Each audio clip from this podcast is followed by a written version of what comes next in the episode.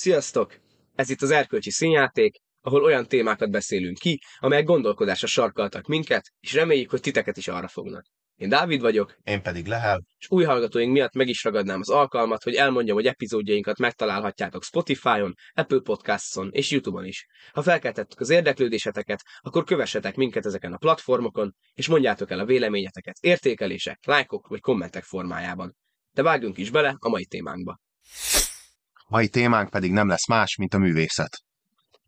Ebben a kis évadzáró epizódunkban úgy gondoltuk, hogy egy olyan témát választunk, ami gyakorlatilag mindenki életében fontos szerepet tölt be, hiszen különböző, életünk különböző szakaszaiban mindig a művészethez tudunk fordulni, pihenés szinten, szórakozás szinten, és nagyon sok oldalról megfogható ez a téma. És ez az epizód annyiban lesz még különleges, hogy vendégeket is hívtunk a podcastbe, akik más megvilágításba tudják helyezni a művészetet érintő kérdéseket.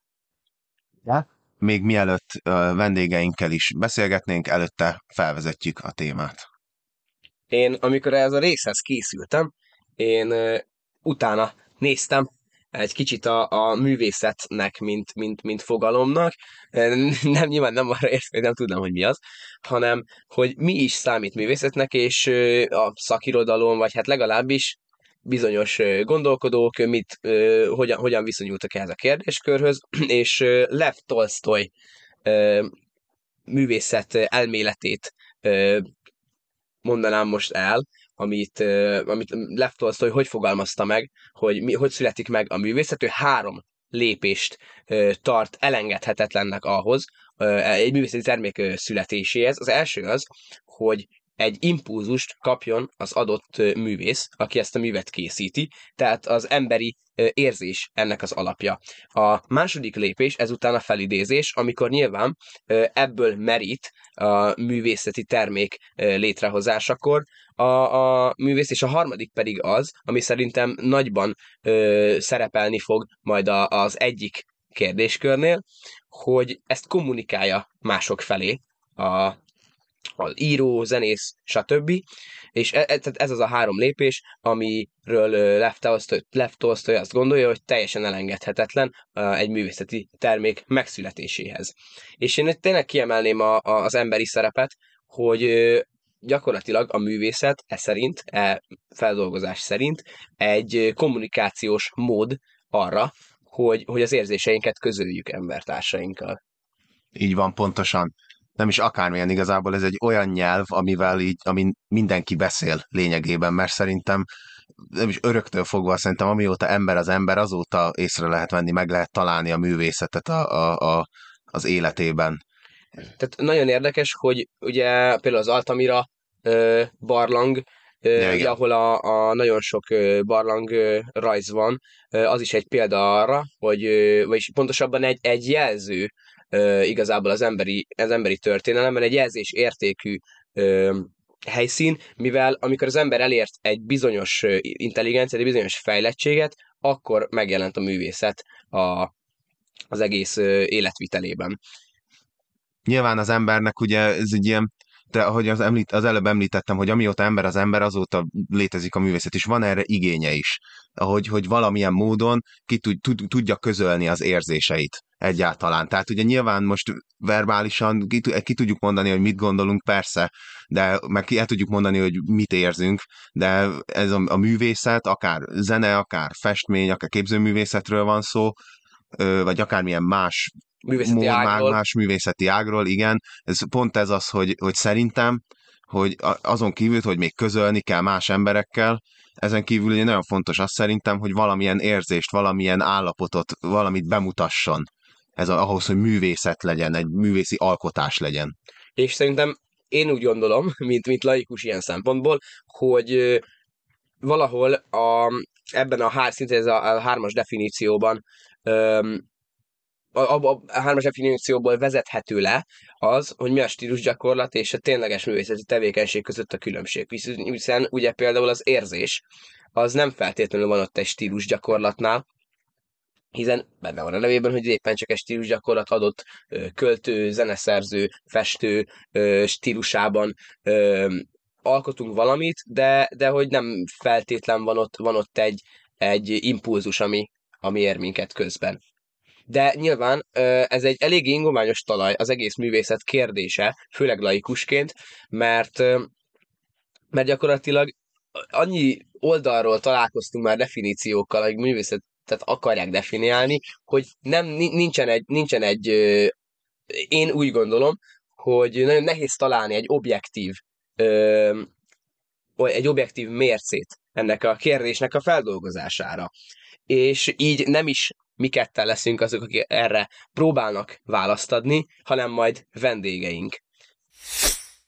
Első vendégünk Gábor, aki egy grafikus művész, vizuális alkotó, aki autodidakta módon tanult ö, meg alkotni, de ezen felül ö, tanult egyetemen is. Üdvözlünk Gábor a podcastben, örülünk, hogy eljöttél. Sziasztok, boldog vagyok, hogy itt lehetek veletek. Ö, elsőként rögtön meg is szeretném cáfolni a bemutatásodat. Igazából nem szerettem magam ö, művésznek ö, nevezni, sokkal inkább ö, alkotó, vagy egy ilyen szakmai embernek tartom magam, és ezzel rögtön bele is folynék az első mondandómba, hogy ö, Fontos szerintem differenciálni egymástól a szakmát a művészettől. Az, hogy létrehozol dolgokat, az ugye nem feltétlen automatikusan művészet. Szerintem kell, hogy legyen benne valami, ö, nem is tudom, hogy mondjam, valami érzelem? Maga, valami... Magasztosság talán. Aha.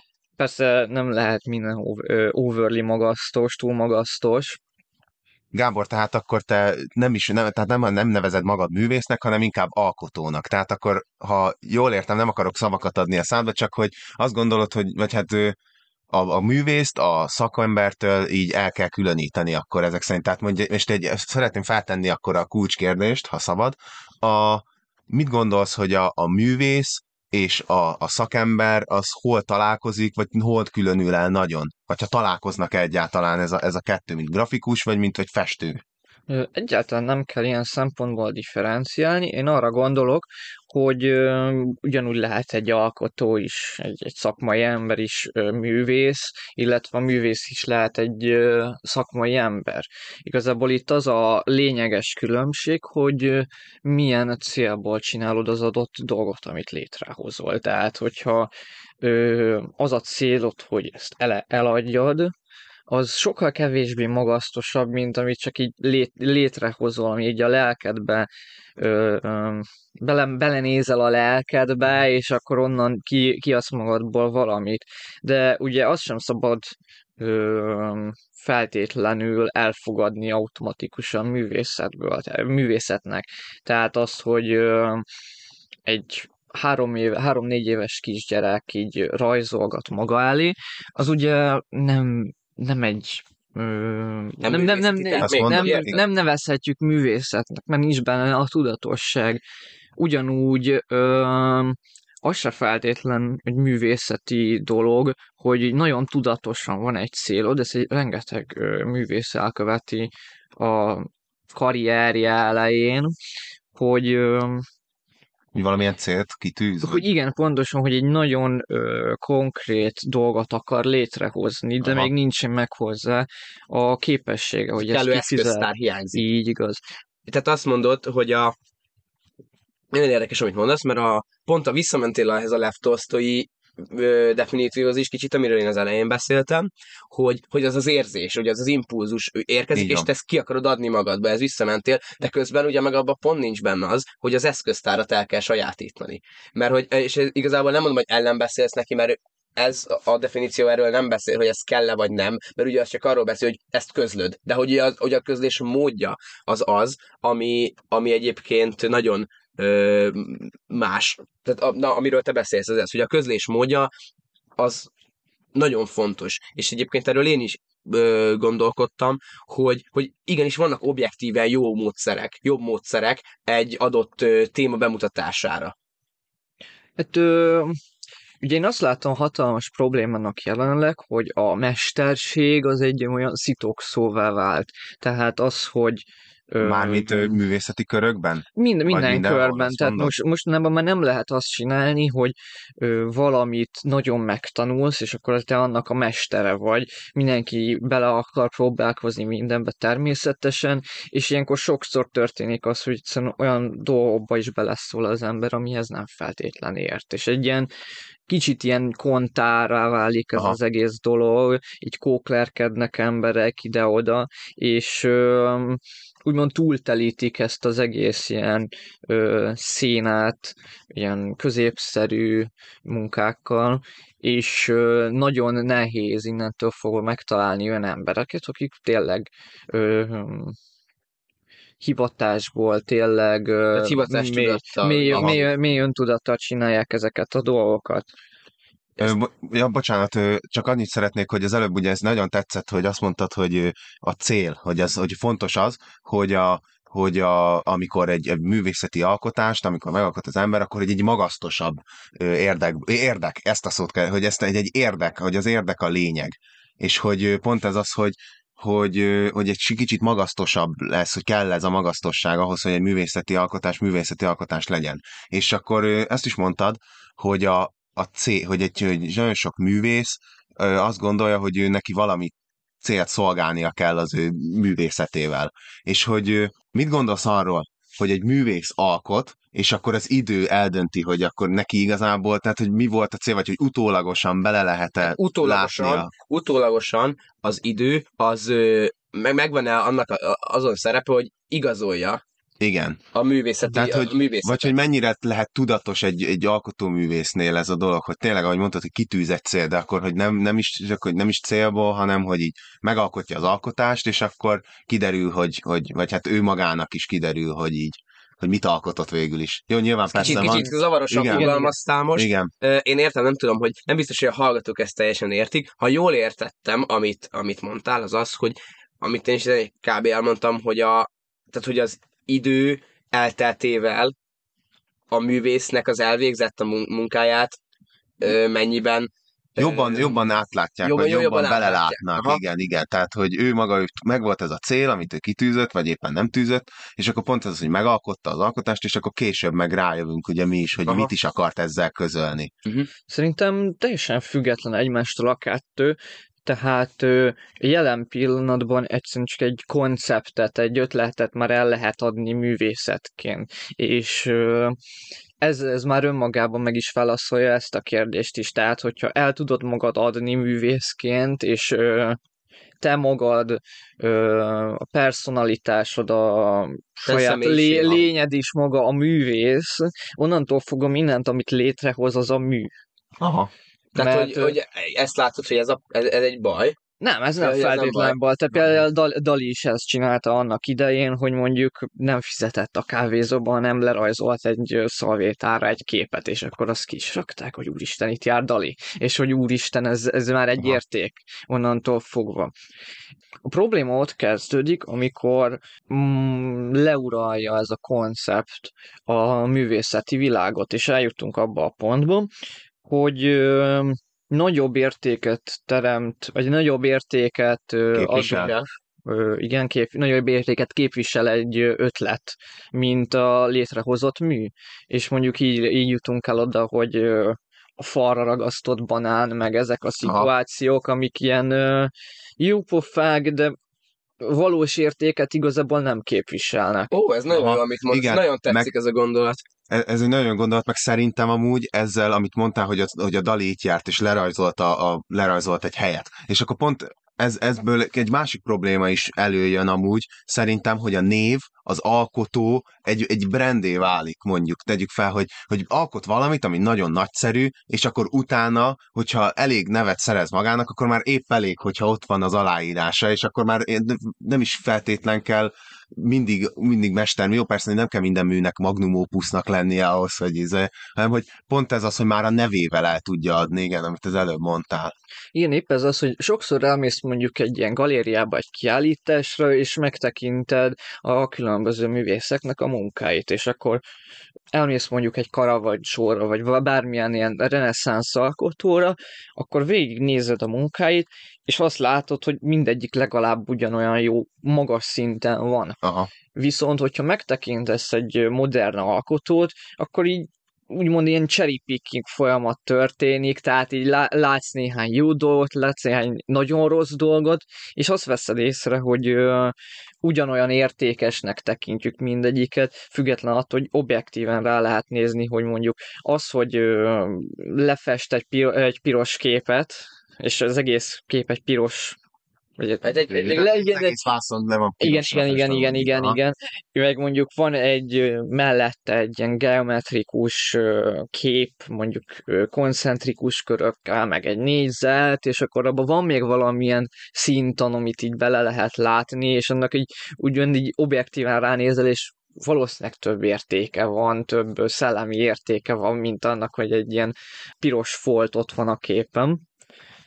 Szerintem Én, én, én rácsatlakoznék amúgy az, hogy a, egyrészt a brandéválás, ez, ez tök jó, hogy a, amit mondtál, mert tényleg ez én nyilván a- azzal, a- azzal kapcsolatban tudok hozzászólni ehhez, amit mert én mozog, tehát például a zenénél is nagyon megvan, hogy Így van. mondjuk a Drake-et mondjuk például, aki egy top selling, tehát nagyon maga, magas, nagyon magas eladási számokat produkáló rapper énekesként, gyakorlatilag szerintem a 2010-es évek egyik, ha nem legnagyobb ö, ilyen sztárja, hogy basszus, kijönnek ezek a Drake számok, most ne, ugye ő, már- ő, ő, ő már bizonyított. igen. És kijönnek ezek a Drake számok, és mindenki, vagy Eminemet is mondhatom most már, Ja, igen. ugye ő is már bizonyított, és a régi számok tényleg azok megvan az a zsenialitás, és most már így kijön, és így azt mondjuk, jönnek az új számok, és így ez mi? És így Középszerűek. középszerűek Már mint saját magukhoz képest. magukhoz nyilván. képest középszerűek, és így azt veszed észre, hogy tényleg csak a brand miatt ö, csinálnak már. Ez egy ilyen öngeresztő folyamat, hogy Drake-nek, a, nem azért volt Drake-nek, mit tudom én, 10 száma a top 100-ban, mert annyira jók lettek volna, hanem mert egyszerűen név viszi előre, és mindenki meghallgatja, mert Drake. És emiatt így full brandé válik minden, és gyakorlatilag ez a klasszikus művészi, művészeti tevékenység már eltűnik, mert ő is tudja magáról, hogy ez basszus, csak azért kirakom, úgyis hallgatni fogják, mi a francnak öljek bele energiát. Igen. És ö, meg a másik, amit ö, mondtál, ez a, hogy az ötlet. Hogy már egy ötlet is, hogy ötleteket adnak el művészetként. Aha. Ez nagyon, ez csak annyit szeretnék hozzátenni, hogy nekem ez nagyon, nagyon tetszik, mert így azt szerintem itt van valahol a kutyállás a modern művészettel kapcsolatban. Aha. Hogy, hogy ezért ne- azért nem tudják értelmezni, hogy ebben mi a művészet és valóság, amúgy tényleg valószínűleg így, így konkrét hatalmas munka lehet, hogy nincsen beleölve. az, a, az a, az érdekes dolog, hogy nincs még egy olyan ö, ilyen szakma, ahol a koncepció, az ötlet ennyire durván le tudja uralni magát a szakmai képességet. Mert ha jól értem, akkor Persze. te úgy nézel a művészeti tevékenységre, mint egy ilyen craftsmanship, tehát hogy, hogy, Pontosan. hogy mint, mint, mint egy, egy asztalos szemmel, hogy Aha. Igen, basszus, egy asztalos, lehet asztalos, lehet, hogy megtervezett egy asztal, de nem tudja megcsinálni, akkor mit mondjuk, ez egy rossz asztalos. De ha te meg mondjuk festőművész vagy, és kitalálsz egy tök jót, de nem tudod ö, hatásosan megcsinálni, akkor basszus mégis a, a, a koncepciót, mégis mostanában, ahogy mondod, jobban Elő- értékeli. Aha. És megengedi magának a művész azt, hogy egy középszerűt alkosson, mert úgy gondolja, hogy a koncepció, a koncepciót el tudja adni, hogy az sokkal feljebb van, mint az ő alkotási képessége, és így jönnek létre olyan művek, amikre én például nem tudnék büszke lenni, mert érzem rajta, hogy nincs benne minden, amit, amit, amire én képes vagyok, vagy nem jutottam el még oda, ahol ezt a, ezt a mű, művet ö, jól tudom megalkotni. Pont ezért is ö, nem szeretem annyira művésznek nevezni magamat, tehát amit én jelenleg csinálok, az sokkal inkább ilyen szakmai irányú Aha, alkotok. Igen, stílus Aha. gyakorlatok akár. És, És, és akkor ö, itt válik el gyakorlatilag, a, a, visszatérve a kérdés, Igen. amit Lehel feltett neked, hogy, hogy akkor hol válik el a művésztől a, a mondjuk a, a, az a fajta grafikus, A grafikus, amit most éppen ugye szakember. te is vagy, vagy hogy mondjam, tehát hogy, a, hogy, hogy megcsinálsz dolgokat, de hogy az az igazi, az a szívből jövő, ö, telje, és teljes eszköztárral rendelkező ö, művész által alkotott művek, azok más, más értéket képviselnek, és akkor te azt mondod, hogy lehet határvonalat húzni. Ö, akár. Tehát, hogy jó, persze, csak hogy mert nekem ez jött le abból, amit, amit arra gond, úgy gondolom, Tehát a kettő dolgot el lehet különíteni egymástól. Igen. Úgy gondolom, hogy az, hogy egy művész az ténylegesen művész legyen, az, hogy egy művész ténylegesen dali lehessen, ahhoz kell az az egész út, amit ő bejárt.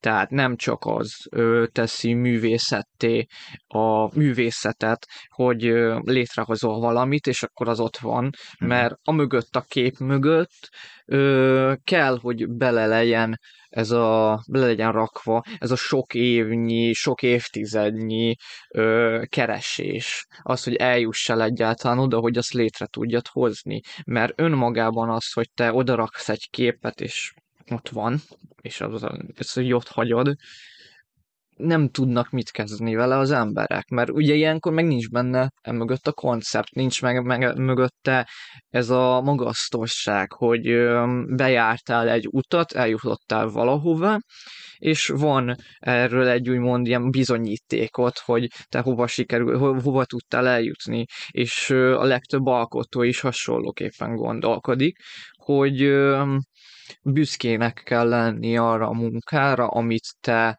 elvégeztél ahhoz, hogy el tudjál jutni egy olyan szintre, hogy az alkotások, amiket kiadsz a kezeit közül, azok tényleg jók legyenek. És ezért, bocsánat, ezért látod azt, hogy mondjuk ilyen Instagramra vagy hasonló helyekre ezek a művészek kiposztolnak a dolgokat, hogy mondjuk ilyen volt 2018-ban a rajzi képességem, és ilyen most, és akkor látszik a fejlődés, hiszen maga a fejlődés is a művészethez tartozik. Nekem nagyon tetszett az a gondolat, hogy valaminek kell mögötte lennie. Tehát, hogy pont ez az, hogy nem gondolunk bele hogy abba, tehát megyünk például a városban ide-oda, és látunk plakátokat, meg, és azokat ugye egy grafikus el- elvégezte azt a munkát, va- valamit összetette, ugye nyilván, de nem látjuk mögötte az embert, nem az az első gondolatunk, hogy ezt valaki megcsinálta, ugye, hanem pont ez az, hogyha mű, művészet, hogyha, tehát hogyha egy művészeti alkotást nézünk, viszont egy festményt, akkor meg pont ez az első gondolat, hogy, hogy ki az, aki megfestette, mit látunk, hogy látjuk mögötte az embert. És pont ez az, ami egy, így most így megfogalmazódott bennem, hogy így, így lehet talán elválasztani, hogy meglátjuk-e mögötte az embert. Köszönjük szépen, Gábor, hogy podcastünk vendége voltál. Bármikor.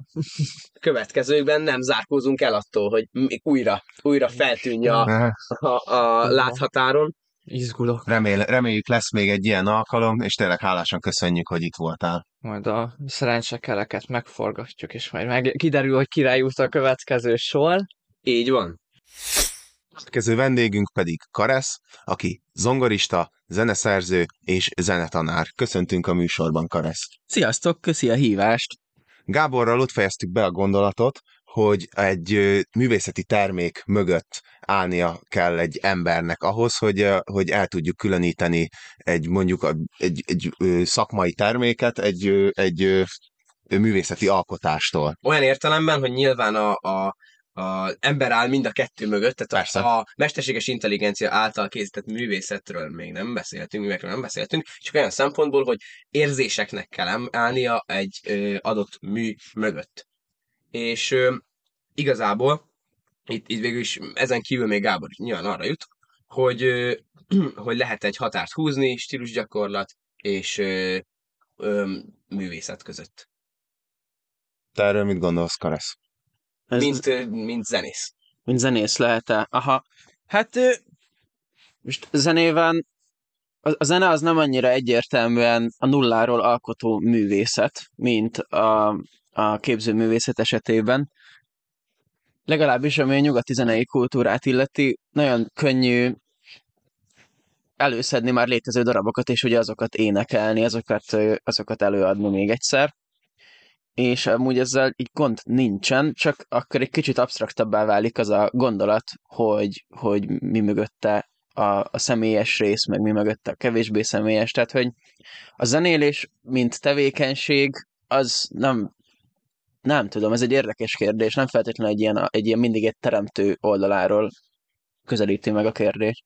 Igen, mert említetted, hogy, hogy ugye előre megír darabokat ugye elő, elő lehet venni, Aha. és azokat eljátszani. Mert ugye nyilván ugye, amikor arról beszélünk, hogy zenél valaki, akkor valóban azt ugye át kell gondolni, hogy nem, az, hogy valaki zenél, az már nem jelenti rögtön azt, hogy zenét is szerez, ugye? Tehát ugye, és, és igazad van, ez egy jó gondolat, hogy nem, a null, hogy nem is a nulláról alkotó dolog, vagy művészeti ág, mint mondjuk a képzőművészet, hanem valóban, és akkor, hogy pont ez az, hogy akkor végül is művészetnek lehet tekinteni azt, hogyha valaki csak eljátszik egy, egy darabot, vagy hát mondjuk egy akármilyen zenét, vagy mit tud hozzátenni pontosan? Mit, mit tud hozzátenni egy olyan zongorista, aki mondjuk járja a világot, és, és hát ugye előre megírt darabokat ad elő. Tehát mi az, amit, ami így sztárrá tesz egy ilyen embert, vagy mi az, ami, ami miatt nagyon ö, felmagasztoljuk? Aha. Hát az én nézőpontom erről, az egy, egy kicsit szad menjek bele, hogy, hogy én honnan nézem ezt az egészet. Az egész zene, hát zeneszerző és zenetanári munkásságomat és a, a, az improvizáció köré építettem föl, és szerintem én nagyon sok jelenleg ö, mainstream zenei gyakorlattal nem igazán értek egyet, pont ez az egyik, hogy, hogy másoknak a műveit, tehát hogy a, mondjuk a klasszikus zenei előadói repertoár az több száz éves, legalábbis ami a gerincét illeti. Szóval mit tud hozzátenni, itt, itt kultúránként eltérő a, a hozzáállás, hogy egyáltalán mi a szerepe a zenésznek a színpadon, mert hogyha megkérdezel egy, egy klasszikus zenére trénált zenészt, akkor nagy valószínűséggel azt fogja neked mondani, hogy, hogy ő egy közvetítő szerepben van, és neki ez a feladata, hogy valaki megírt valamit, akkor, és, és ő abban minél jobban feloldódjon, és kivonja a saját egyéniségét belőle valaki nem ezt mondja, és, és annak megfelelően ad elő.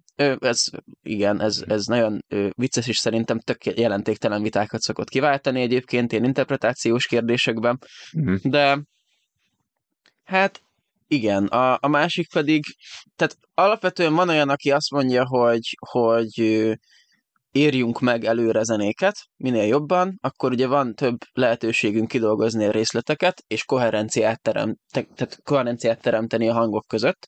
Van egy, sokkal több időnk van kidolgozni egy narratívát, ami egységbe foglalja a hangokat, míg ezzel szemben valaki inkább a, a, a pillanatban való alkotásnak a, a művészetében hisz, én meg azt tapasztalom, hogy mind a kettő akkor jó, hogyha másik felé tart.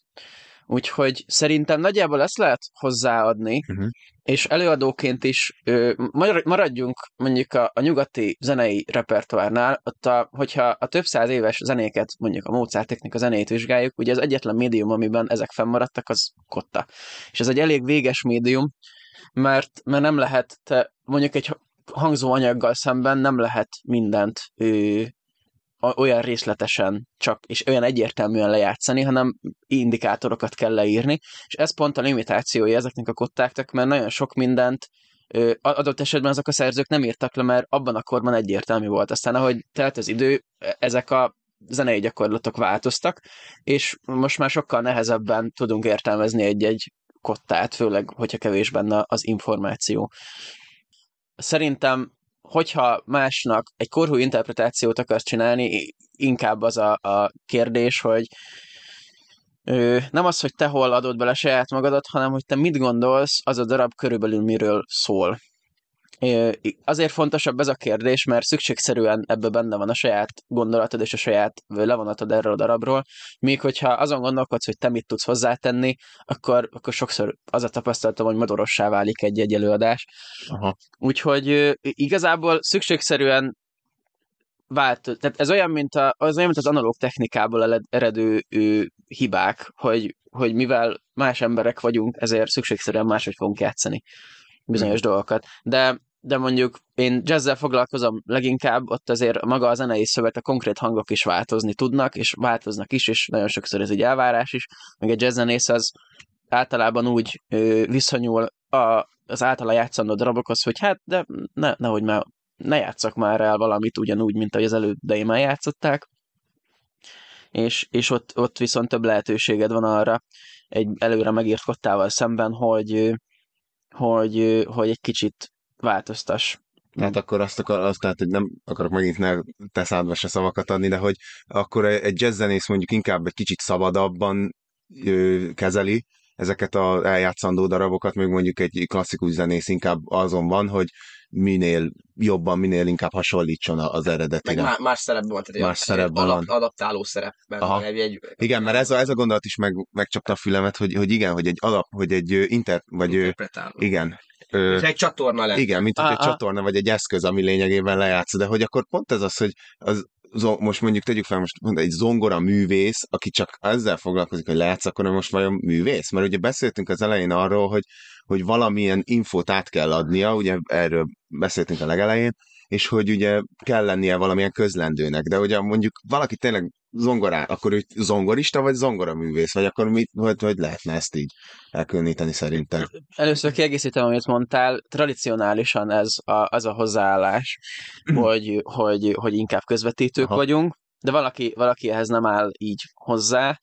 Ö, hát nem tudom, szerintem ez, ez absztraktabb, és nem lehet ezt a zenében ennyire megfogni. Egyébként Aha. Szerintem akkor jó, hogyha másik művészeti alkotásban sem, mert a zenében a zene előadása, tehát hogyha van egy koncert, akkor az főleg így, hogy nagyon könnyen tudunk dokumentálni zenét, ugye most érdemes azon elgondolkodni, hogy mivel nem csak az az egyetlen módja a zene fogyasztásának, hogy elmegyünk és meghallgatunk valakit, aki játszik, vagy mi magunk lejátszuk, így most hőként ö, felmerül a kérdés az, hogy hogy mi is az értelme annak, hogy, hogy valaki elmegy egy élő koncertet meghallgatni és lejátszani. Mhm. És uh, egyébként adja magát a válasz, ami eddig is így volt, csak, csak most már ugye a, a, a, technika miatt egy kicsit ez elkülönült, hogy, hogy egyébként járnak koncertekre az emberek, de nem konkrétan azért, mert csak ott lehet zenét meghallgatni, hanem azért, mert, és ez nagyon érdekes, ez egy szertartásos jellegű dolog. Ö, és, a, és hogyha ha kint vagy és játszol valamit, hát ez nehéz nehéz így konkrétan megfogalmazni, úgyhogy, hogy, úgyhogy nem tudom, olyan absztrakt fogalmakat fogok használni, hogy kimész, és játszol valamit, akkor ez egy tök intim dolog. Hogyha felvállalod, hogy tényleg valamit szépet szeretnél alkotni, akkor ahhoz egy nagyon-nagyon nagyfokú bátorság kell, hogy nézzétek, ez szerintem tök jól szól, tök szép, mit tudom én. Aha. És az a flow, ami, amiben te kerülsz, mint előadó, most teljesen függetlenül a közönségtől, de az a flow, amiben te kerülsz, mint előadó, mert imádod azt a zenét játszani, egyébként itt már tök mindegy, hogy improvizálsz vele, vagy, vagy csak eljátszod úgy, az a lényeg, hogy neked jelentsen valamit, Aha. és az a fajta flow, az nagyon-nagyon magával ragadó a, a többi ember számára is, mert ez innentől egyfajta szertartásoság. Hogyha többen együtt zenéltek, akkor az meg nyilván a, a, egy, egy-egyfajta csoporthoz való. Tehát egy csoportdinamika is megjelenik ebben az egészben, de ugyanúgy egy, egy, egy szertartásos jellege van. Nem véletlen, hogy maga a zene ezt a szerepet töltötte be gyakorlatilag a, a társadalmakban, amikor a zene kialakult. És hogyha megnéztek arhaikusabb társadalmakat, illetve arhaikusabb ö, hát a, magukat, a konkrét arhaikus társadalmakat és a jelenlegi ö, kicsit törzsibb társadalom szervezéseket, amik nem annyira modernek, akkor jelenleg is az a szerepe egyébként, hogy, hogy, hogy nem, nem választották ezek az emberek külön a zenét a mindennapi élettől, és, és a szertartástól, és a vallástól, hanem, hanem, hanem a mindennapi életnek egy egyfajta egy-egyfajta része volt.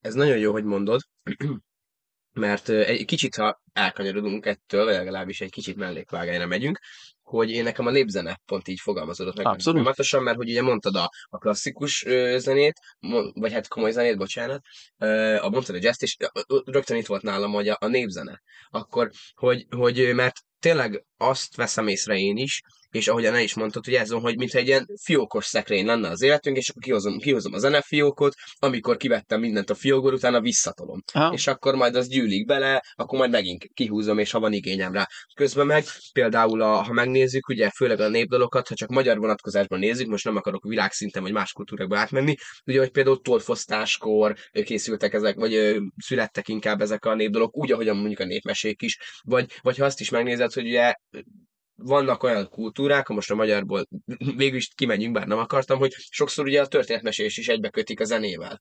És, és hogy ez tényleg, hogy ez mennyire nem ez a fiókos módszer van, hanem Abszolút. mintha, mintha, hogy így, így van egy kosár, és akkor, és akkor nem az, hogy annak vannak része, a kosárba belemarkolok, nyúlok bele a zenébe, nyúlok bele a közösségébe, nyúlok bele a munkavégzésbe, Aha. és vagy például, ha megnézzük azt is, hogy a, a régi mondókák, mint ahogyan Ö, azt, azt már nyilván, ezt most te is ismerni fogod, meg, meg hogy a, a zsibzsup kenderzsup mondók, hogy az pont egy munkavégzéshez köthető. És hogy azért ebben a, és már megint arra fogom kifutatni a véleményet, hogy minden egyes podcast részben, hogy a nyugati modernizált társadalmunkban ez, a, ez az ilyen, ilyen teljesen be, beszervez, hogy mondjam, be, öm, mi, mi is lenne a jó szó? Ö, tehát ezek a mindent kategóriákra osztunk. Aha. És nem ez, a, nem ez a, a holisztikus szemléletmód van meg, mint például ezekben a törzsi szerveződésű, törzsi szerveződésű kultúrákban a zene szempontjából. És hogy a népzenéhez visszatérve, hogy a, hogy ott ugye nem feltétlenül tudjuk, hogy ugye ki az alkotó. Vagy hát nincs egy konkrétan megnevezett ö, alkotója ezeknek a, a zenéknek. Ö, sőt, még lehet, hogy ugye ezek nem is az, hogy nincs is egy, egy leírása ezeknek, mert sose tehát nem tudod teljesen megkülönböztetni az egyik dalt mondjuk a másiktól olyan értelemben, hogy, vagy hogy mondjam, tehát a dal egyik fajta ö, eljátszását egy, egy másiktól, vagy mondjuk, hogy folyamatosan változik az Igen. egész. Ez, ez, Ez erre igaz. akarom kifuttatni, hogy, hogy ez is olyan, hogy, hogy ismered a nem tudom milyen népdalt, és lehet, hogy mondjuk egy sor, egy-két sor megegyezik, és akkor kétfajta folytatást tudunk uh, ahhoz az adott Hát népdalhoz. Ez, ez számtalanszor előfordul, biztos, hogy énekelte valaki meg népdalt, de hogy az nem úgy van, hanem. Igen. Ez nagyon érdekes, mert hogy amúgy nyilván változik az egész. És a, a zenével kapcsolatban ez is, hogy, hogy gyakorlatilag, hogy egy, egy, egy közös művészeti termék született meg. Uh-huh. Én csak így erre akartam elkanyarítani, hogy beszéljünk a népzenéről is egy kicsit, mert szerintem hát abszolút, abszolút megéri, hogy, hogy beszéljünk. Hát sőt, Onnan indult minden. Sőt, ö, igen, igen, de és akkor még nem, tehát a, nekik ez nem is annyira népzene, mint ahogy, hogyha megkérdezel egy, egy, egy olyan embert, tehát népviseletnek, a nép nem hívta a népviseletet, ők Pontosan. ezt viseletnek hívták. És egyébként megnézed a néptáncosok, most se népviseletnek hívják, viseletnek hívják egyébként most Igen, is. szóval, bár nyilván ennek tudták a jelentőségét, meg, meg, meg léteztek külön dalok, de, de ők ezt nem úgy é- énekelték, és nagyon érdekes, mert egyébként ha már a magyar, meg, a, meg ezeknél a népzenéknél nagyon sokszor olyan érzelmeket tudnak ezek közvetíteni, amiket szavakkal nem tudsz kimondani. Nagyon-nagyon érdekes. De még egy érdekes sztorit mondok, ami ezzel kapcsolatos, hogy mindenkinek egyébként a zenére van, egy, van egyfajta igény az életében. Én budapesti vagyok jelenleg, és egyik reggel a pont Monorról mentem be a Zeneakadémiára egy órára, és a kőbányáról tehát gyakorlatilag ugye a, a, az induló állomástól mentem el a Korvin negyedik az M3-as metróval, és figyeltem, hogy az emberek mennek reggel melóba, és diákok, kisgyerekek az apjukkal, anyjukkal, tehát hogy teljesen vegyes demográfia, mint ahogy ezt a metrón meg lehet szokni, és azt vettem észre, én kicsit kíváncsi voltam, hogy milyen az, amikor nem hallgatok zenét, és gondoltam, akkor nem hallgatok zenét, és figyeltem a többi embert, és azt néztem, hogy mindenki zenét hallgat, egymástól függetlenül, és, és nagyon-nagyon, abban a pillanatban nagyon furcsa volt nekem, hogy de hát basszus, hát ott vagyunk, össze vagyunk zárva, mindenkinek ugyan az a jellegű az élete, azt hazudjuk, hogy teljesen különböző, és mindenkinek, mindenki inkább teljesen függetlenül bedugja a saját Izolálják szülét, magukat. Izolálják magukat, és, és ugyanezt csinálják. Miért, nem, miért nincs az, ami simán lehetne, hogy együtt éneklünk a metrón? miért nem éneklünk együtt a metrón? És ez, és ez hogyha ha nem gondolsz bele, amúgy tök viccesnek tűnik, hogy ja, hát jó, persze, de Persze, De amúgy, mi de amúgy mi. igen, pont hát- ez az, pont ez az, hogy Bocsánat, mondja csak. Egy, Vagy- de igazából ezt akartam elmesélni ezzel, hogy meg, meg a konklúziója, hogy igen, munkadalok, amiket mondtál, tökre az. Meg a szertartásokhoz kötődő dolgok, meg ez, hogy hogyha mondjuk valamilyen életesemény történik veled, ami, ami nagyon sokféle lehet, de mégiscsak azért azért ezek, tehát van egyfajta közös ilyen élménybank, ami, amiből szint, hát nem is az, hogy válogatni lehet, hanem hasonló élmények történnek velünk, mert emberek vagyunk ugyanúgy. A népdalakon keresztül nagyon sok minden sokkal könnyebben ki tudsz fejezni, mert, mert mondjuk szabad ö, sírnod egy népdalon keresztül, és, és, és társadalmilag még nem elfogadott beszédben elmondani azt, hogy elhagyott a feleségem. Aha. Hát egyébként megnézzük, hogy csak is személyes vizét hozzá, még, még ehhez személyes, még egy személyes kiegészítés, hogy, hogy megnézed, ugye mennyivel jobb az, hogy mindig van egy csomó zene, amit én is így hallgatok, és akkor mennyi vagy az, amikor buliban együtt énekeljük, és Na ez az. Na, 60 igen. milliószor meghallgattuk már azt a dalt, és lehet, hogy mondjuk, hogy lehet az, hogy, hogy már nem hallgatom, mert már önállóan engem nem szórakoztat, hogy, hogy meghallgassam már 25 ödjére is, de amikor meg bejön buliba az a zene, és akkor így úristen, és hogy ah, gyere, izé, ez a mi számunk, Igen. mennyire, mennyire összeköti az embereket, Hát hogy persze. ez a mi számunk, és közösen énekelni, egymásnak dobálgatni a sorokat közben, vagy izé, Pontosan. Mondom, most én mondom, és annyira összekovácsolja az embereket, és annyira tényleg benne van az emberekben mélyen ez, de mégis, mint oly sok dolgot, ezt is ugye elnyomjuk, és így, ugye ez a, a, ugye a igazából ez, hogy izolálja mindenki magát, ö, amit mondtál, ez megint oda vezethető vissza, ami az egyik kedvenc témám, hogy annyira individualista ez az egész ö, az a fajta világ, amiben élünk, hogy,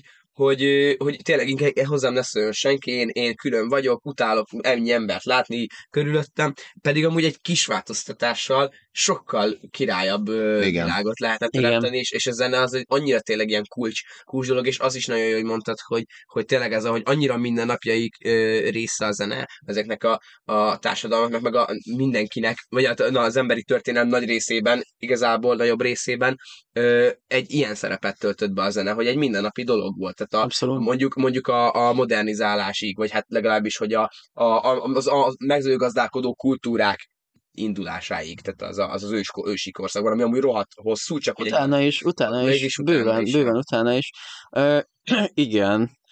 Nem tudom, ezt történelmileg nem tudom pontosan, hogy mi az, ahol, a, ahol ennek a jelentősége alább hagyott, de hogy, hogy tényleg minél inkább keeping it real, annál inkább ott van ez, hogy, hogy, hogy akkor együtt zenélünk. És az eredeti kérdés az, az pedig az volt, hogy, hogy mennyire zenész az, aki, aki, aki másoknak a műveit játsza. Én, én amúgy szerintem nem, nem ez a zsinór mérték ennek, hanem az, hogy, hogy te hogy érzed magad. Mert, mert igazából ez ilyen értelemben tökre individualista ö, dolog, hogy te zenélsz, és leülsz, és játszol egy hangszeren, vagy énekelsz, vagy mindegy, de, de, de olyan értelemben individualista, hogy mivel mindenki amúgy nagyjából ugyanazt éli meg, tehát ez egy közös megosztható élmény, és a közös élményé úgy válik, hogy egyébként a saját élményed, amit megosztasz másokkal. Ez így érthető amúgy? teljesen Persze, és nagyon jól természetesen. visszakanyarodtunk, úgyhogy öm, köszönjük a kifejtést, amit, amit Köszönjük szépen a szép jó gondolatokat. és Ha még lesz rá lehetőség, akkor még várunk vissza szeretettel Yes. bármikor a, a, a következő epizódok során. Köszönjük szépen, Köszönjük hogy itt. Yes. Én köszönöm. Következő vendégünk pedig Csabi, aki szövegíró. Szia Csabi, üdvözlünk a műsorban. Tényleg szövegíró vagyok. Jó estét, magyarok! Sziasztok! Néz ezt amúgy valaki? igen. Igen, Na, általában jó, szuper. Szia, anya! Tudom, hogy örülsz, hogy itt vagyok. Végre valamit időt kezdesz az időddel. Való, valóban, valóban szerintem 13, 13 éves korom óta írok szöveget, írok verseket.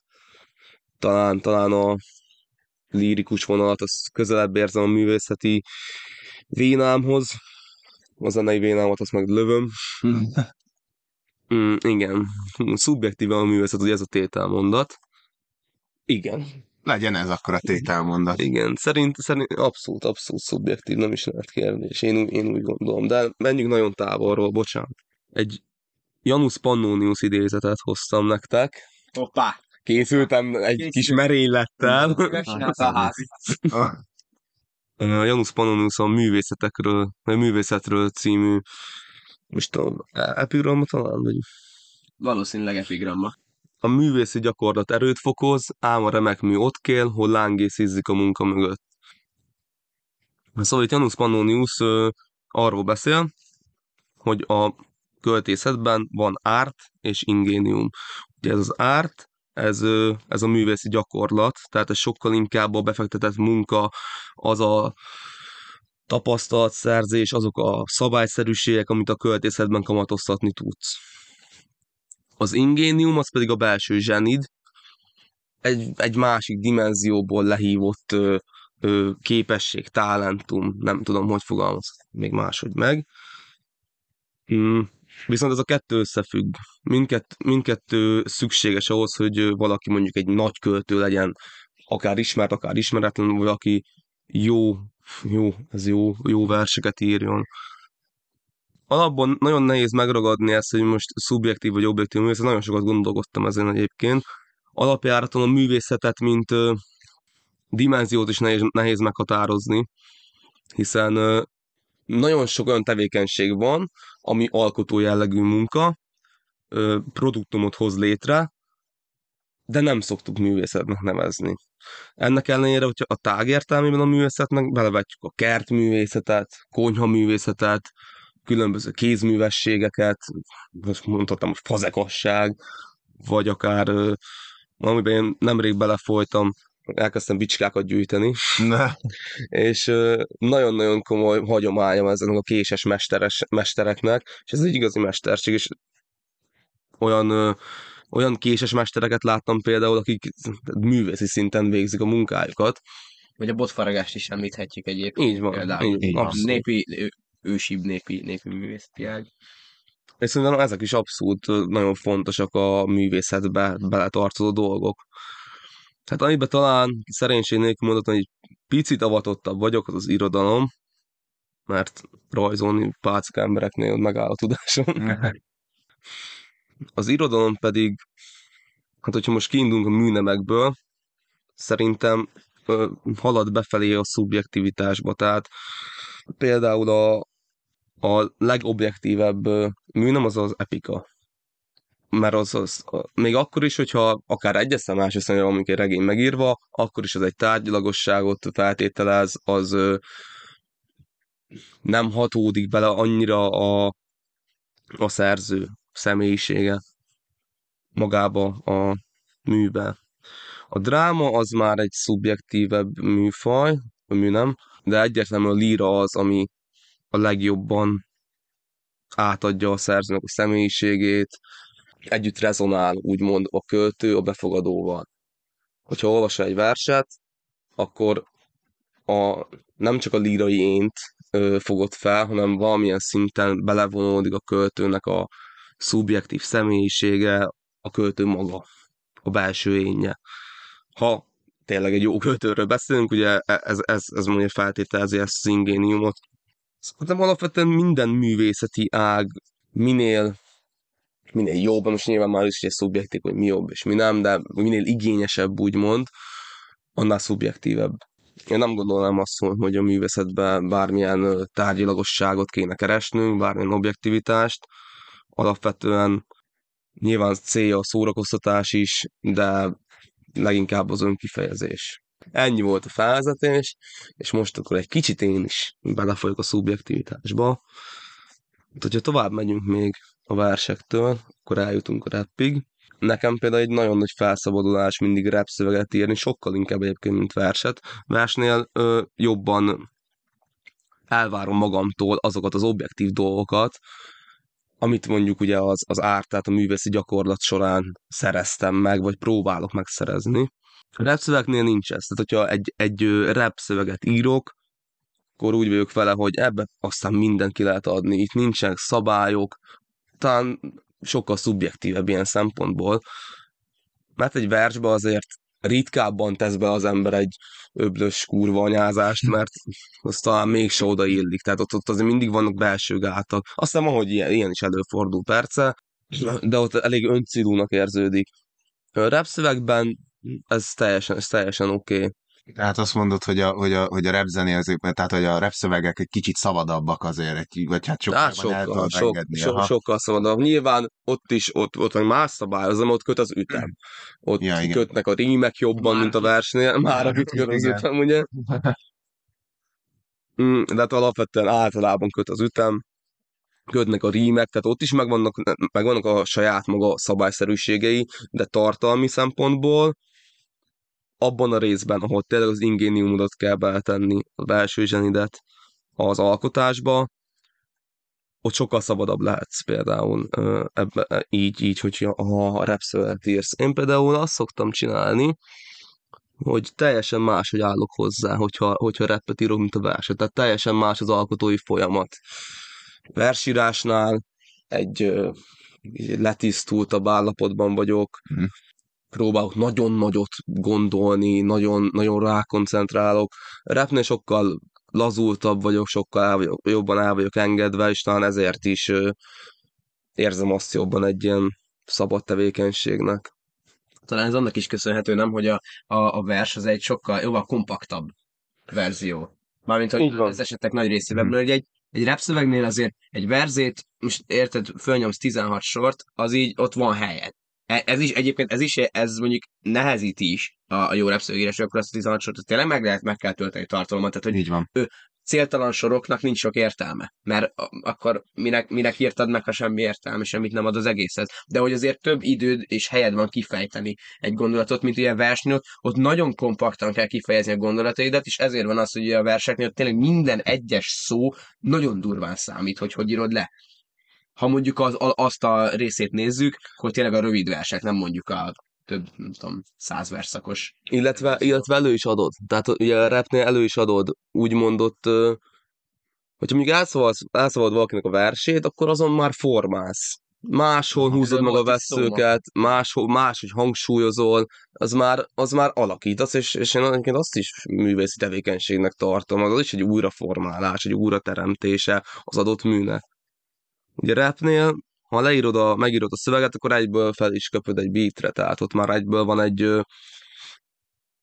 van egy, előadói ö, tevékenység. Meg nem is lehet úgy írni, hogy nem próbálnak Így van, ütemre. így van, így Nyilván. van, igen. Sőt, alapból legtöbben ugye zenére írunk. Igen, igen. Meg az, hogy, hogy, hogy nagyon nehéz például az, hogy úgy írni rap szöveget, sokszor van ilyen nálam is, csak hogy a hallgatóknak elmondjam, én is egyébként írok rap szövegeket, ö, így is ismerjük, Ne, komolyan? egymást, így is ismerjük egymást Csabival, hogy, hogy ha, ha olyan kör, környezetben vagyok, ahol nem tudom, nem, nincs meg az az eszköz a kezemben, hogy ezt hangosan elpróbáljam, mit tudom, mondjuk vonaton, nyilván ott is tudnék rappelni, csak nem tudom, mit szólna mellettem lévő. Kalauz. Ha bár, ha bár pont, pont, pont, pont volt szó erről, hogy a metron sokkal jobb lenne, hogyha együtt énekelnénk. Együtt igen. rappelni azért az kicsit mondjuk az Szerintem a legtöbb szöveget vonaton írtam. De hogy, hogy én például, de nagyon érdekes, de hogy én nekem kell az, hogy legyen mondjuk egy szobám, és akkor minden egyes sort próbálgassak, mert hogy lehet, hogy a fejedben, ahogy mondod az ütemre, úgy, úgy lehet, hogy kijön, de mondjuk egy, nem, ugye ott nem tudsz feltétlenül arra odafigyelni, hogy ott kéne vennem egy levegőt, mert hogy amúgy nem jön neki.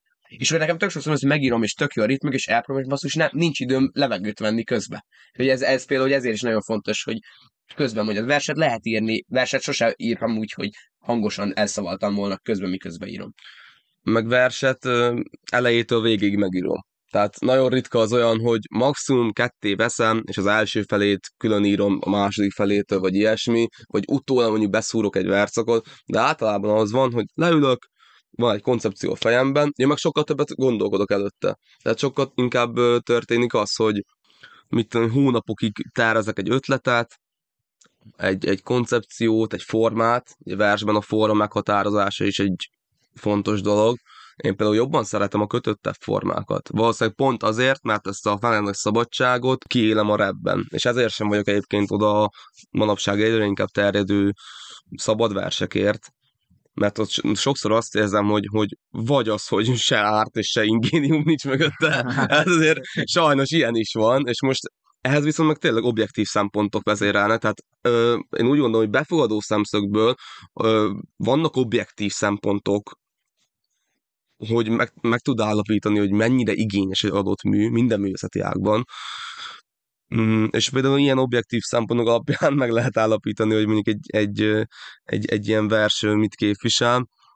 Mert tényleg ezeknél a szabad versenynél vagy az, hogy egyik sincs meg, se az árt, se az ingénium, vagy, vagy ha van is mögötte tartalom, és van ingénium, és érzem azt, hogy ez amúgy egy ütős gondolat, és ez olyan jó lenne, ha meg lenne írva egy rendes versben, de nincs az a művészi gyakorlat, ami felfokozna az erejét.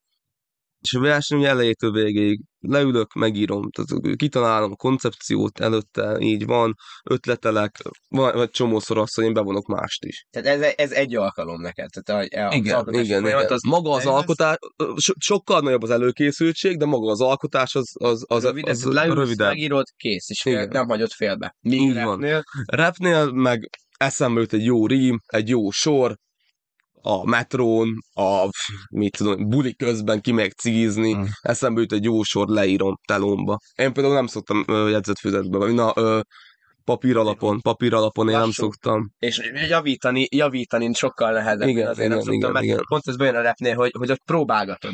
mert ugye, hogy mi hangzik jól, hangol legyen a hangsúly, és hogy, hogy ott, ott próbálgatni kell, és annyi ne, nem akarok papírt pazarolni ennyire, meg, meg amúgy ez sokkal több akkor most áthúzni, most fölé írni, és telefonon tényleg könnyebb digitálisan, digitálisan megírni. Rapnél sokszor az van, tudod, hogy ne, nem kell akkora kohézió sorok közé. Igen. Mert az már túl nehéz lesz sokszor. Tehát, hogyha a rapnek nyilván van egy sokkal erősebb szórakoztatói funkciója, mint mondjuk a verseknek.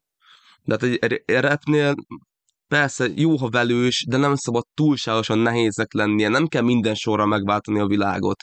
Versnél sokkal inkább állsz így hozzá szerintem, hogy áll így hozzá az emberfia. Aha. Nekem nagyon tetszett az a gondolat, hogy mondtad, hogy, hogy egy kicsit magasztosabb, amikor verset írsz, hogy egy más elmeállapotba kerülsz, vagy hogy más állapotba vagy, hogy akkor ez így lehet az, hogyha mondjuk tegyük fel, elolvasnánk a verseidet, vagy, és meghallgatnánk nyilván a, a rap szövegeidet, akkor egy másik Semmiképp ember... se tegyétek.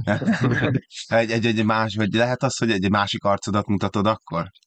És akkor Persze. hogy a művész ugye a különböző ágakban más arcát tudja mutatni. Abszolút, abszolút, így, ez egy jó gondolat. Igen, igen, igen. Más. Más. Teljesen más.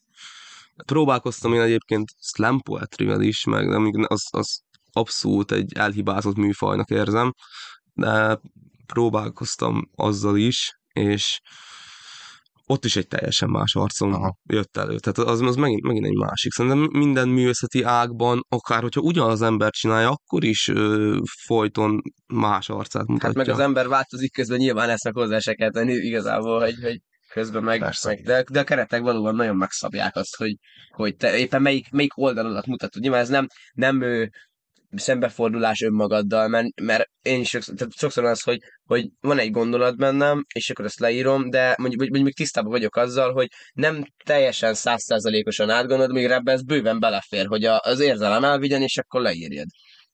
Meg hát ez is a célja a művészetnek, hogy az, amit említettük az elején, hogy az érzelmi impulzust, azt, azt közlöd. Tehát az érzelmi impulzus ér, annak az eredményét közlöd, hogy milyen ilyen hatással volt rá. És nagyon jó, hogy mondtad ezt az ártot, meg az ingéniumot, mert pont ez az, hogy az elején felvetődött az a gondolat, hogy ugye a stílus gyakorlat és a, a művészeti alkotás között is, hogy, ezek a, hogy ott is mi lehet a különbség, hol van a határ, és pont ez az, hogy, hogy tényleg ez a stílus gyakorlat, ez az árt ingénium nélkül, ugye? És nagyon sok... Igen, igen, igen, pontosan. Pont ez az, hogy, hogy nagyon sok embernek meg pont, hogy van, ár, van ingénium, de és akkor, ahogy mondtad is, hogy nincs meg az árt, hogy nincs meg az a, nincs meg az, az eszköztár, ami, amire szükség van ahhoz, hogy ezt az ingéniumot ki tudja fe- fejezni. Hát például most erről jutott eszembe, hogy képzőművészek között nagyon sok a skizofrén, vagy a valamilyen sárgalapos szellemi deficittel, deficittel élő ember, és de ez nem azt jelenti, hogyha mm, bemész egy, egy ilyen elmegyógyintézetbe, és adsz mindenkinek egy ecsetet, akkor mindenki mm, hű de jó festményeket fog csinálni, mert hiába beavatottak egy, egy olyan szférába, amíg ez a sok művész ezeket a dolgokat lehívja, nincsen nekik ö, művészi gyakorlatuk, nincsen mesterségbeli tudásuk. Hát ugye Van Gogh, vagy nem tudom, hogy kell mondani. Legyen Van Gogh, Van Gogh, Van Gogh, van, van ám, van ám, hogy ne lenne. Hát például Van Gogh is mondjuk érted, hogy levágja a fülét, az már egy kicsit olyan alapból belegondolhatsz. kicsit necces. Ja, ja, ja, és ugye hát egy csomószor így hallom ilyen nagy bölcsészkörökben, hogy fú, igen, és hogy, hogy tényleg, hogy hogy tudta így ábrázolni a világot, és így mondom nekik, hogy nem, ő nem így ábrázolta, ő konkrétan ezt látta. Ú, ez nagyon jó gondolat, Hát ott- igen. Ő nem, nem, nem, nem csak le akarta festeni, hogy milyen lehet szétfolyva az utcakép, hanem ő rendesen neki szét volt folyva az utcakép, mert ő is szét volt folyva, mert azért normális emberek, hogy nem vágják le a fülöket, az elküldik az exüknek, érted? Mm. Na mindegy. Ez, ja, igen. Igen, és ö, de Tehát ez megint arra akartam utalni, hogy, hogy hiába van ingénium, nincs árt. A kettő, kettő nem működik egymás nélkül. és ide be is lökném azt, ami már a, a Gábornál is megfogalmazódott bennem, meg a Keresztnél is, és most nálad is, hogy a, és akkor ugye ezekkel a, ö, hogy is hívják, prodigy, tehát hogy az ilyen, ö, és nem a rapper, hogy a, a, ezekkel az ilyen született tehetségekkel idézőjelben. Én ezeket ezért nem tudtam soha ö, jó helyre tenni, mert hogy nincs meg az árt. Igen. Nincs meg, mög- tehát hogy Igen, aha. hogy nincs meg mögötte az a munka. És hogy ezért én nem hívok egy, mondjuk, ez is olyan, hogy, hogy ö, például ha mondjuk zenéhez megyünk vissza, hogy a, mondjuk a gitárosok, metal gitárosok, vagy a, a rockgitárosok, hogy olyan technikai képességek birtokában vannak, hogy mondjuk, mert ez most mondtam a másik, ez technikai képességek birtokában vannak, hogy nagyon gyorsan tudnak játszani. Igen. Vagy mondjuk azt mondjuk, valaki nagyon gyorsan tud rappelni, ez önmagában, az, az csak egy, egy stílus, meg, meg, megvan ez neked, de hogy hol van hozzá az a plusz. Így van. Igen. És ugye a, a, a született tehetségeknél, ott meg igen, lehet, hogy ott van az ingénium, de basszus, hát ha nem tudod jól közölni, amikor vannak objektív módszerek arra, hogy jobban tudj közölni Pontosan. valakit, akkor, tehát hogy, hogy az, hogy te neked nagyon jó ö, gondolataid vannak, de mondjuk, de mondjuk nem vagy olyan ö, rím, ne- nem ismersz olyan rím, rímelési technikákat, olyan nem tudom, mondjuk azt, hogy Nincs olyan flow. nincsen jó flow, de mondjuk, hogy, hogy mert az, azt, azt ki kell tanulnod, ki kell ö, gyakorolnod. Nyilván van, akinek jobb hajlama van rá, hogy, hogy ö, tudjon egy, egy jó flót írni, de azt is, azon is dolgoznia kell. Tehát, hogy És ez, és ez veszélyes is pont ezért amúgy nagyon sokszor, ha valakinek nagyon nagy a talentuma, és nagyon korán elkezd publikálni. Úgy azt tudni kell, hogy hát, ja, mi, mi nyolc éve szerintem írunk szövegeket kb., de nem publikálunk. Mhm. még nem. Pedig, pedig vannak felvett anyagaink, Van szöveg, Ö, van szöveg, szerintem vannak olyan állapotban, mind a szöveg, mind a zen- két zenék, amik igazán illene kiadni, de egyszerűen valahogy úgy nem jutottunk még odáig, hogy, talán, hogy érdemes, vagy érdemes legyen publikálnunk. Versekkel is hasonlóan vagyok. Nagyon-nagyon ritkán beküldöm valahova, de nem jellemző. Nem jellemző. Hát körülbelül. És ez, és ez szerintem azért szerencsés egyébként, mert egyrészt, egyrészt, egyrészt nem elvárásokkal Igen. ö, állsz neki a munkafolyamatnak, más, másrészt, vagy másfelől fejleszted önmagadat folyamatosan. Mert a, a korán jött siker, mondjuk, ha van mondjuk egy ilyen fiatal gyerekben meglátja valaki a zsenit, akkor, akkor többen is meglátják. És ö, jö- jönnek a sikerek, és, és nem dolgozza ki a mesterségbeli tudását. Ha ez nagyon jó, tehát, hogy korán úgy érzi, hogy 10 per 10 kimaxolta Jó. a, a, a dolgot. Igen, Igen ez amúgy ez a valóban siker, és van, van rajongás, amit tudom, és hogy jó, de attól még nem vagy kész. És egyébként ez tényleg olyan, hogy, hogy Megspórolja a, a azt művészi pár gyakorlatot. évet, Benne igen. most az, a gondolat fogalmazódott meg, hogy akkor mint művészek, akik így dolgoznak, meg akármilyen képzőművészeti, ö, a, vagy nem is csak nem feltétlenül képző, akármilyen ö, művészeti ágban dolgoznak, vagy ö, alkotnak, azoknak van egyfajta, nem is tudom, nem is egy kötelesség, hanem ilyen, ilyen lelkiismeretes része, hogy, hogy a fejlődésre való hajlamot, ezt meg kell tartani szerintem mindig. Mert ez pont ez az, hogy, egy, hogy aki úgy, tehát hogy nem, nem szab, de, oké, azért az jó, hogyha van, van az embernek egy önbizalma, egy ö, egészséges önbizalma, de nem szabad az se, hogy teljesen lehúzni, én soha nem vagyok jó, de hát, hogy pont ezt akarom mondani, hogy azért ez a hajlamnak, ennek a hajlamnak meg kell maradni. Ez egy kötelesség szerintem egy izé, művésznek. az, hogy beleölje azt a munkát, ami, ami, ami egyszerűen elkerülhetetlen. De ugyanez megint, hogy visszatérünk, hogy a, ugye az asztalosos példa, hogy van egy asztalos, és Aha. az mondjuk megvan rá a hajlam, hogy jó asztalokat csináljon, mert ezzel szeretne foglalkozni, de nem végezte el a kellő tanulást, kellő tanulási folyamatot, akkor abból az lesz, hogy izé, hogy az egy rossz asztalosnak tartjuk, és a művészetnél ez nem mindig teljesen egyértelmű. Én, én legalábbis úgy gondolom, de jó, hogy így, Csabi is felhozta egyébként függetlenül Aha. ezt a témát. Nagyon érdekes, hogy a Gábor és a Karesz is egymástól függetlenül erre, erre lyukadtak ki. És egyébként ehhez, amit Csabi most mondott, van egy, egy Kapitány Máté idézetet szeretnék mondani, amíg a, a 10 című számából, hogy ha 10 évet tolod, miért nem voltál még a műsorban, amíg nem hívtatok, én addig is dolgoztam. Igen. igen, igen, igen. és, és nagyon érdekes, hogy tényleg ez, ebbe egy bele kell ölni. Nyilván sose érheted el azt a százszázalékos fejlettségi, amikor nem tud kimaxolni igazából Igen. a művészetet, mindig van hol fejlődni, én úgy gondolom. De, de tényleg az elején nagyon masszívan bele kell ölni azt, a, azt az időt és energiát, ami majd később meghozza a gyümölcsét, ha meghozza. Így van, így van, így van. És még bocsi, csak kicsit visszakanyarodnék a, ezekre a szabad versekre, már az nagyon bögyönben vannak. Nem tudom, hogy, hogy ti mennyire találkoztatok ezzel a ezzel a trenddel, hogy szinte, szinte, hát Aha. a szám, a szempoltról ugyanezzel, az legalább becsületesebb annyival, hogy nem nevezi magát versnek. Ne. De, de amikor egy gond, att, hogy leírsz egy gondolatot vagy a rím nincs benne, az egy dolog. Mert rímek nélkül is lehet jó verseket írni, de itt próba sincs a rímre, tehát egy direkt nincs benne rím. Leírsz egy gondolatot gyakorlatilag, amit sorokra bontasz, és akkor ezt versnek nevezzük, hát ennyi erővel a bevásárló listám is vers, érted? Egyébként, hát ez, És ebben még lehet, hogy még több fantázia is van, mert érdekes dolgot szoktam venni. nem tudom, például a, a, a polaroidok erre Uborka. De a polaroidok erre tök jó példa egyébként, pont, hogy így, így vannak itt szavak bedobálva, és így kész. Ugye a, a Simon Simon Márton, ha jól emlékszem. De csak így egy gondolat. Ja, ja, tudom, ja, Vagy nem, vágom, vágom, hanem vágom. az, az, hogy és így random gondolatok be vannak dobva, és ez így, és így ennyi. Ami nyilván amúgy érthető, hogy, hogy szeretik az emberek, mert hogy amúgy újdonság volt, meg nem tudom, csak hogy, hogy ez, amit mondasz, meg akár a szabad verseny. Szerintem ez nagyon negatív hatása van az egész irodalomra, az egész művészetre. Pont azért, mert a lényeget fosztja meg az alkotótól, az alkotást. Hát azért leszel alkotó, mert alkotsz. És pont ezt, ezt fosztod meg magadtól, úgymond. Tehát el, elveszed önmagadtól azt a lehetőséget, hogy, hogy te kied magadat a művészetedben, hogy te beletted önmagadat. Ez, ez, olyan, mint hogyha, ez olyan, mint hogyha kiskapukat akarnának inkább keresni arra, igen. hogy tehát, hogy kikerül, megkerülni az alkotást, és csak, hogy legyen valami termék. Én például Ugye? ezt, ezt nem gondolom művészetnek.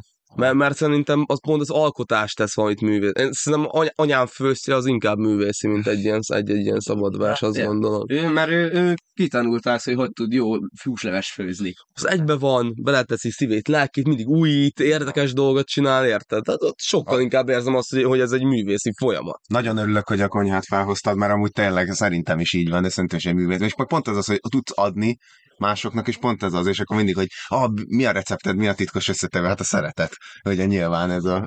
Tehát, hogy pont ez az, hogy, hogy valamit tud adni az ember. Amúgy a fehér bors. Ja, amúgy az is, Csak amúgy az is csínyán, kell, csínyán kell vele bánni, mert könnyen csípni fog. Köszönjük, Csabi, hogy itt vagy. Én köszönöm a lehetőséget. Bocsánat, az elején lehet egy kicsit darabos voltam, de aki kivárja a végét, a savaborsát a dolgoknak. Aha, fehér. Igen.